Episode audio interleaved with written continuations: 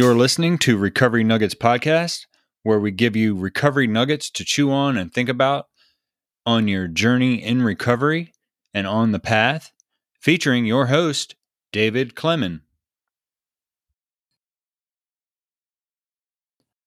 What's up, all your recovery nuggets out there? This is another mini nugget. Mini nugget. It is August 2nd, and it is the dog days of summer. And I just wanted to check in. I've had something on my mind that I wanted to do a mini nugget about, and that is the story of Buddy. And it is in relation to pets and recovery. And I will get to Buddy in a minute, but you know, I was always a cat person. Growing up, I had cats. I had Sweet Pea, Popeye, and then in New York City, when I went up there, I had Max, and I got Max. He was a big yellow cat. I got him from a, a friend named Patty, and she had moved away, so she asked me if I wanted him because the first time I met him, it was like, that is my cat. I mean, he, it was just like there was something about him, and he, you know, he just took to me, and he was a New York City cat. And there was a time when I had Jazz and Max, but Jazz just didn't like the apartment and so I gave her to a friend of mine named Neil. But Max was kind of like my spiritual connection with an animal that I'd never had before. He would um he could kind of count like if I tapped him twice, he would flip his tail twice. If I tapped him once, he would flip his tail once and so on. And uh he just had a real distinct way of talking to me. You know, he'd go, oh. So he'd purr a little bit and then meow. And um, I had him for a long time. And then as my addiction got worse, I moved to the Lower East Side of Manhattan, down on Rivington Street, and I had him, and everything was cool there. But it was a much smaller apartment, and so I had got this cat named Mango from a friend of mine, and he was just he was a wild cat. So him and Max did not blend very well together at all. So I asked my mom if I could bring Max to Virginia, where I grew up, and the house I grew up in had a pet door in the basement. So I took Max and Mango down to Virginia, and Mango ended up being a country cat out near where my grandma lived in West Virginia. But Max stayed with my mom for a long time. In fact, it was probably, I don't know, 10 or 12 years until, you know, I had gotten clean and then I had gotten married. And she asked me if I wanted to take Max back. So, you know, she had done a lot of the, uh, she had taken care of the responsibilities of a cat for years and now it was my turn and so he came down and then at the time we had this cat named Maggie. She was a Manx. She didn't have a tail and she they were both older. And so you know he was with me um he was with me for about I would say 6 to 9 months and then it was a Sunday morning. No, it was a Monday morning. I had just started a new job, so I guess that was 2012. And he, I woke up. I was getting ready to go to work, and I stood up. You know, we had a good weekend, and then I saw him laying in the front yard, and I knew something was wrong. And um, I felt really bad because the night before he was making a lot of noise, and and I was kind of mean to him. Well, what I thought was mean. I just was I was just frustrated. And um excuse my voice. My, I'm still COVID's still kind of making its way out of my body, but I'm actually feeling really good. And uh so I ran out, picked him up, and he was gone. And I I took him in the backyard and just held him and I have never cried in my life as much as I cried that day and I think it was because he was with me before my addiction, during my addiction, and we were away from each other for a long time. And then I just loved that cat so much. I, I've never had a connection with a cat or an animal in general like I did with Max. And I share that because that unconditional love that a pet can show us and give us is something that if you don't have kids or it's it's just something that you just can't explain. I mean, and I was overwhelmed and it, it felt good to cry that that much and really um just express my love for this animal because he had been so such a faithful animal to me even though I couldn't always be with him. And uh, it was very difficult and I I called in and I, I went into work late. And then I had to you know I had to bury him that afternoon and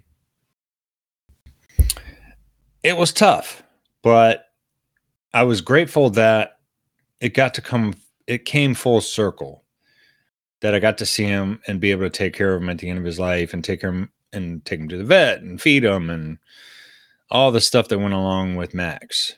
And, you know, uh, this isn't a this isn't meant to be a sad episode. I'm just sharing how pets and unconditional love can relate to our recovery because um recovery's taught me a lot about unconditional love and people accepting you where you are no matter where you're at on your path in recovery if you're a newcomer if you're a crotchety old timer or if someone relapsed or whatever um, we're it's about the path and learning to accept things as they are.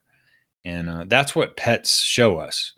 And you know um, not too long after that, Maggie, the cat, passed away, and uh, we had a fish that passed away. And then not too long after that, I got divorced in recovery, and well, I went through separation, and it was it was one of the most emotionally painful things that I ever went through. And at that time, I was lost. I mean, I I I had no I had no ground. There there was nothing. It was like the life that I had been working for in recovery was gone after like a 5 minute conversation and I didn't see it coming. And so you know, it was very difficult and uh, I was angry, I was upset, I was confused. There was so much that I, I just didn't understand. And so I made a commitment to myself that I wasn't going to use. I wasn't going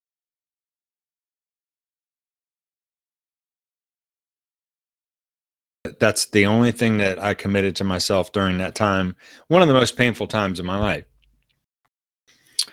And so I did that. I definitely withdrew I was very sad. I was hurt. I was angry. I was lonely, tired. And I remember I would get up in the middle of the night because I couldn't sleep and I would just clean. And I would go to work. I'd be dog tired because I would get up at like two in the morning and clean until it was time to go to work. And then I would come home and sleep for, I mean, it was just, it was a tough time. And sometimes in, in recovery, there's not much between me and using except for me and a higher power and the work I've done to stay clean and, and recover. And sometimes there's not a handbook for um, finding out that your relationship is over in an instant. It's just not something that can heal in five minutes. And so during this period, there was a gray cat that used to hang around my house. And the house that I lived in back then was in a downtown area. It still is. I still have it. But um when I first moved there in 04, this cat's father was around. And the reason I know this is because the neighbors had lived there for 30 years so they knew the cat and then they knew the the original cat was named scully and he used to hang out on my porch and he looked he was a really mean looking gray cat.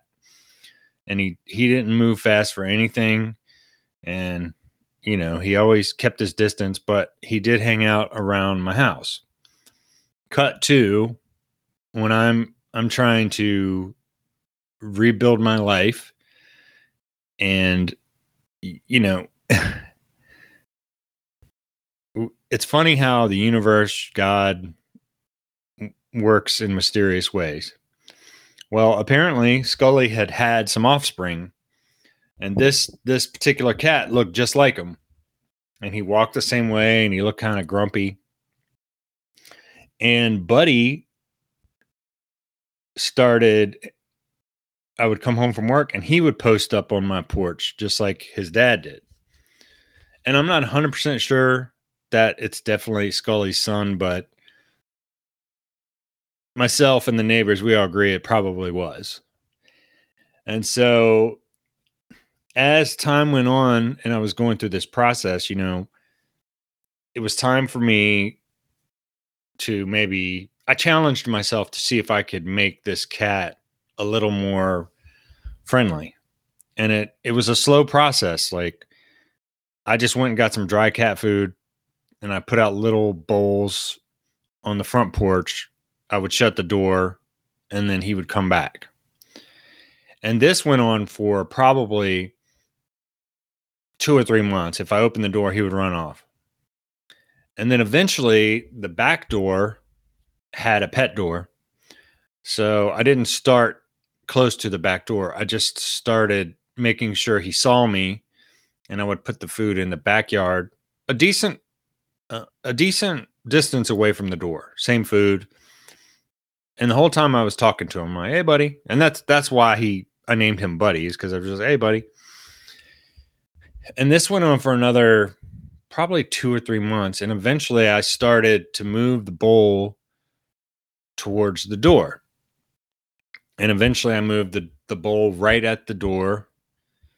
And then probably a few weeks later, I I had the screen door propped open to where it was entrance into the house, and I set the bowl right inside the door.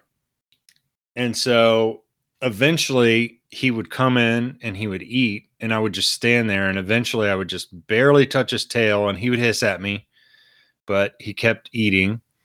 You know, because uh, you know, I mean, he's got to do what he's got to do, right? He's got to get his food.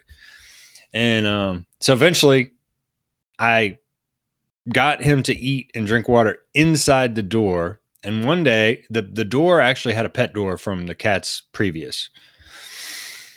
And so eventually I let the screen door shut and then I showed him with like I I took a broom and propped the pet door open and then he immediately ran out. And so then this was kind of training him to show that he could come in and out. Now, I wasn't ready to make him an indoor cat or my cat or whatever, but it was starting to get colder. And then it got to be like January or February, and the weather snapped and it was super cold. And I set the food out there, and one day I could hear him on the front porch meowing. It was that cold. And so I went to the front door and I saw him and I said, All right, I should probably let him in. And he could, and then I'm like, so I let, I opened the door and I opened the front door and he came barging in. And then I think we, it was like we both looked at each other like, wait a minute. do we want to do this? Is this like a real thing? Are we to think, are we to be a team or what? And then I had second thoughts because I didn't know if he had shots or anything. He had a clipped ear because he had been fixed from I guess the um, Friends of Feline. I think that's the name of the organization. So I kind of rattled the door and he ran back out. And I, I felt bad, but I went ahead and made a styrofoam. I, I, took an old plastic bin and cut a hole in it and put styrofoam and cloth in there and put it under my art studio. and was kind of hoping he would find it so he could have some shelter from the the cold. And then eventually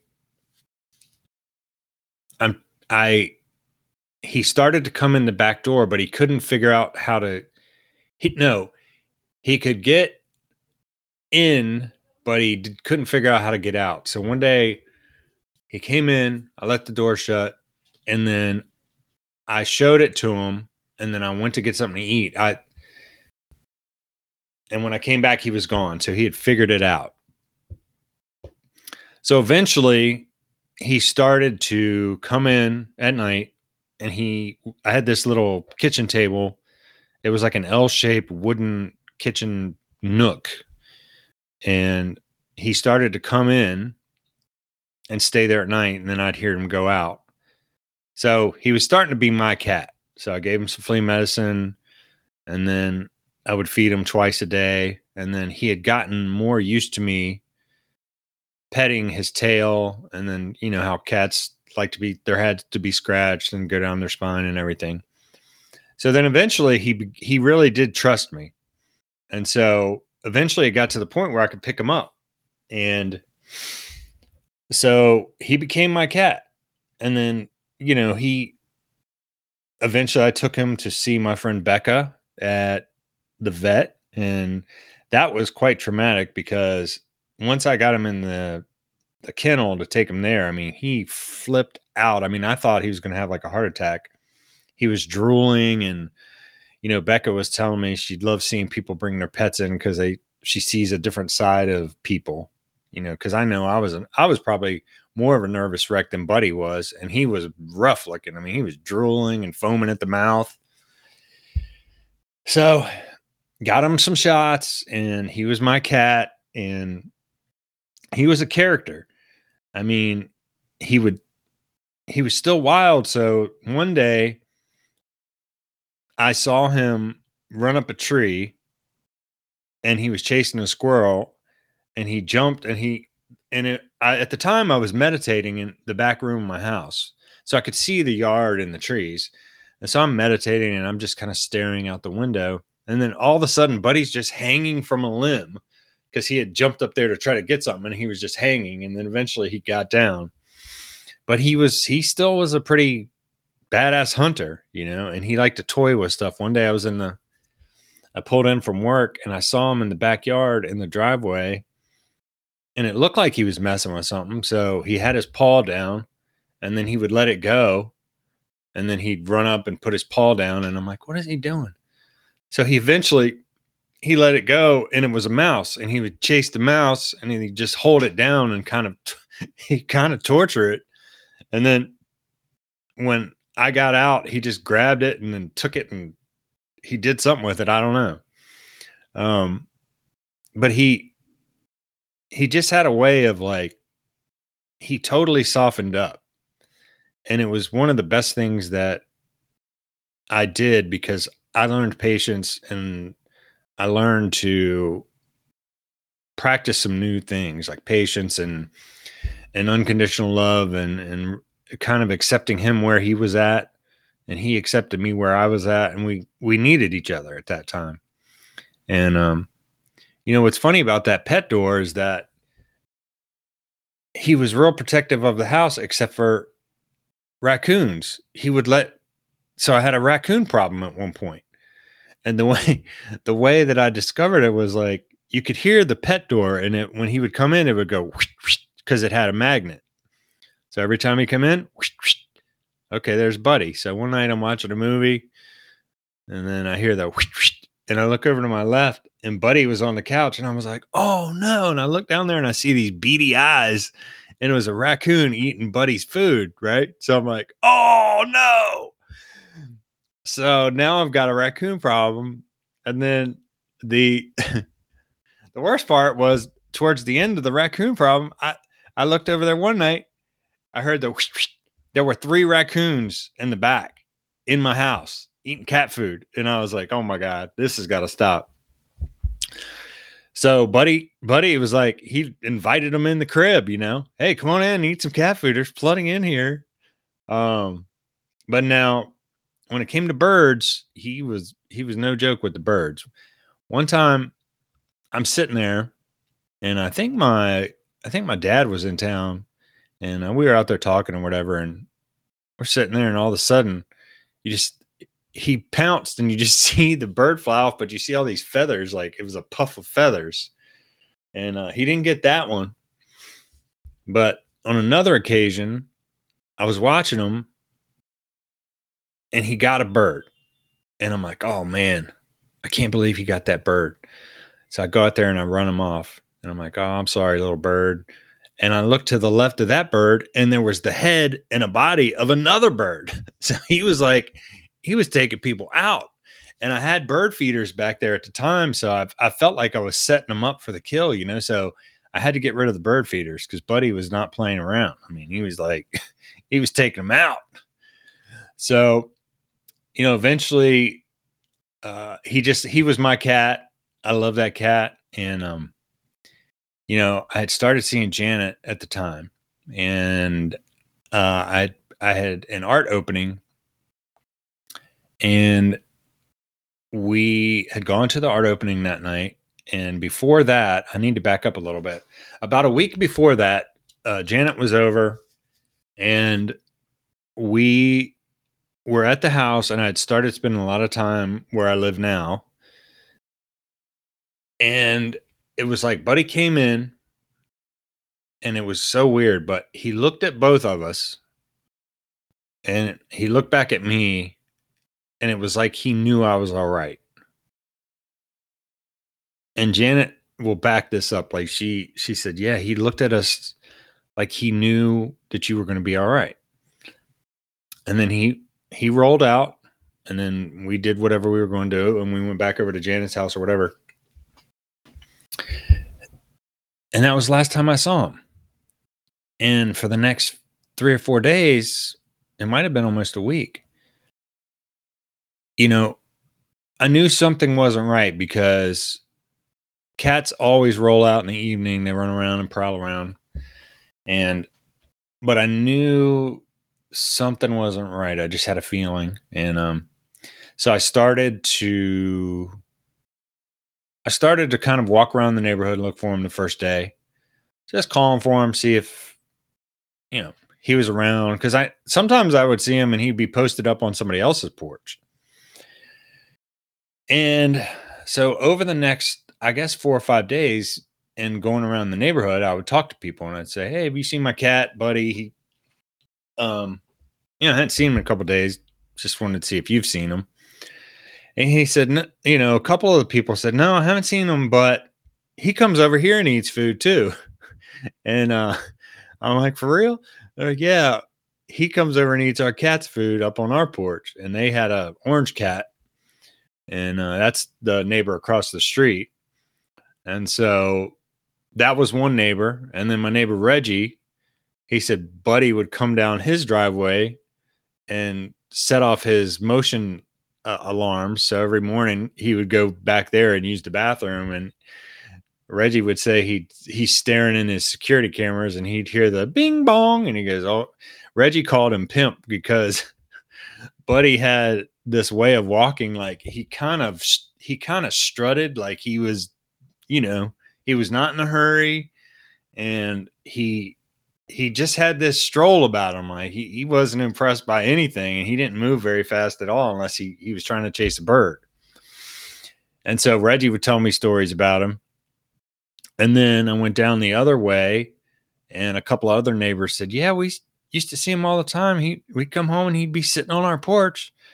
And uh, so I got to hear all these stories about Buddy around the neighborhood that he had I thought he was my cat, but apparently he was still he had his uh he just had his inclinations to bounce around and eat off other people's food and use their porch and it, it was really it was neat.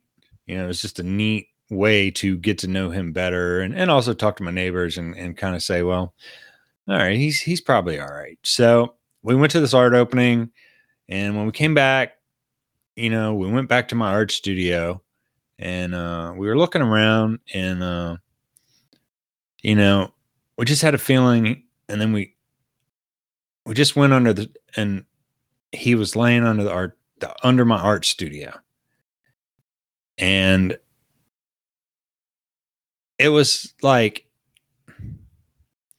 i don't know. It, it just was like he knew that i was okay and he knew where i spent a lot of time and he went up under there and and and he rolled out.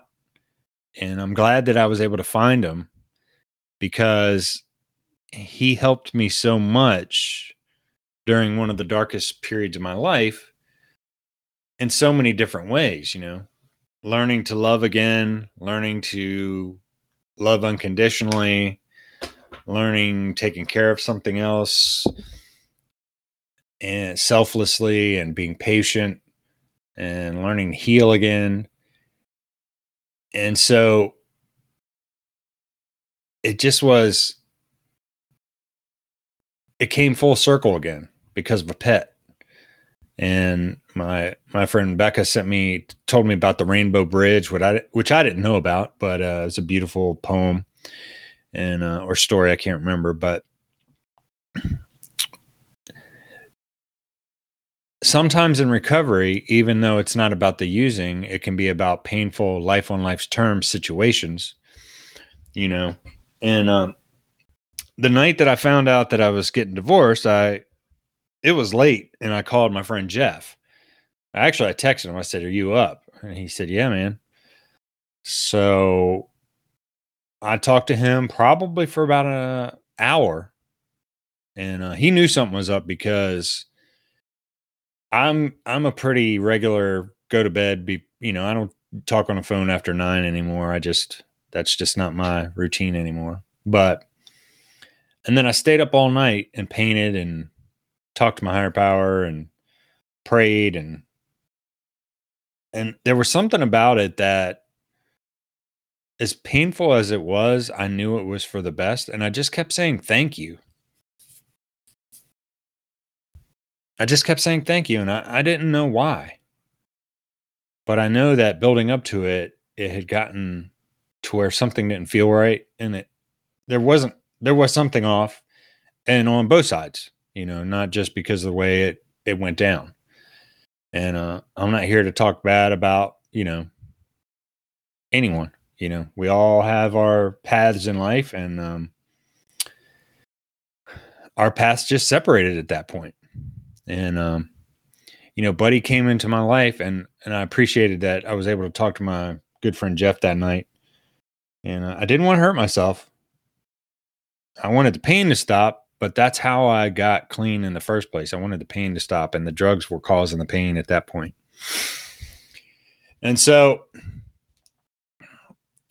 Buddy is just a character. I can see him now. I mean, he he turned into this big softy. He loved to have his belly padded, and he'd roll around, and he loved tuna, and you know, he loved to just hang out if, if I was in the house, he was he wanted to be in the room where I was at. And so we came a long way together and it came full circle. And so that's the story of Buddy. And I never was a dog person. And not that I don't like dogs. That wasn't it. I just never wanted a dog because it was a lot more work. You know, a cat you can let go in and out in fact, Buddy was such an outside cat that I never even had a litter box because he could go in and out of that pet door. And so I never introduced it. And that way he he could just keep doing what he needed to do outside. And um so as I got to the point in my life now, you know, Janet had this dog Sophie. And so she told me that Sophie did not like men and to be careful when Sophie was around because she was very she could be a little aggressive to men or kind of just standoffish. But one of the first times I went came over here, she ran out the back, and I'm like, oh boy, here we go. This could be dicey. well, she jumped right in my lap and was just like, hey, what are you doing? What are you doing? Hi, what are you doing? And uh, Janet was kind of surprised. She's just like, damn he doesn't she doesn't do that she doesn't really like men so sophie and i have an awesome relationship now and we walk her twice a day. She's got toys and she loves her belly rubbed and chewing on bones. She's really turned into quite the dog. And uh, so now, you know, I'm a dog person. I love cats and dogs. I was thinking about naming this nugget cats and dogs, but it really was about the story of Buddy and how certain relationships can really help you in recovery, especially when you're in a lot of pain. And uh, there used to be a guy around here that said, when you first get clean or sober and you want to get in a relationship, get a plant. And if you keep the plant alive for a year, then then get a pet. And if you keep the pet alive for a year, then you get into relationship. And um, it's kind of funny, but you know, we learn about relationships by being in a relationship.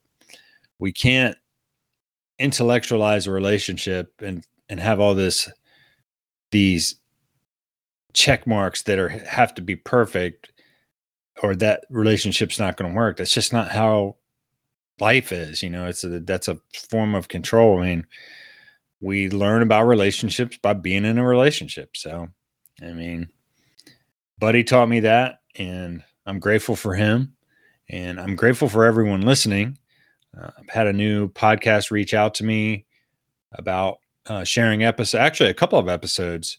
So I'm looking forward to doing that. And, um, you know, this is the slow part of the summer. So there's a lot less engagement on social media as far as I can tell. I mean, people are still doing things and the podcast is still rolling along. So I'm lining up guests for the fall. And, you know, I will keep putting out mini nuggets right now. And if I get s- some interviews, I'll post them every week, but I'm going to keep consistent.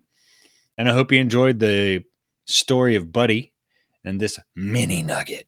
So I hope you're well. I hope you get out and get some sun or get in the pool, go to the beach, go to the mountains, do something fun, give yourself a break.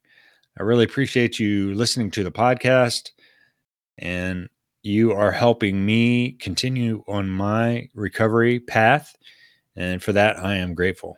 Much love. Thank you so, so much.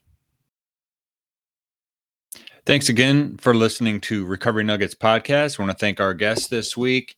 And uh, if you want to get in touch with the show, you can reach out on Instagram at Recovery Nuggets Podcast. And the email is recovery nuggets podcast at gmail.com. Also, like and subscribe on Spotify and Apple. And be great if you leave a five star review. That really helps out the podcast. And uh, really want to thank you for showing up for your recovery today. Disclaimer Recovery Nuggets podcast and guests are not representatives of any 12 step program. I am not a doctor, counselor, or therapist. I share my experiences, strength, and hope. Guests of the show share their personal experiences and opinions. Take what you like and leave the rest.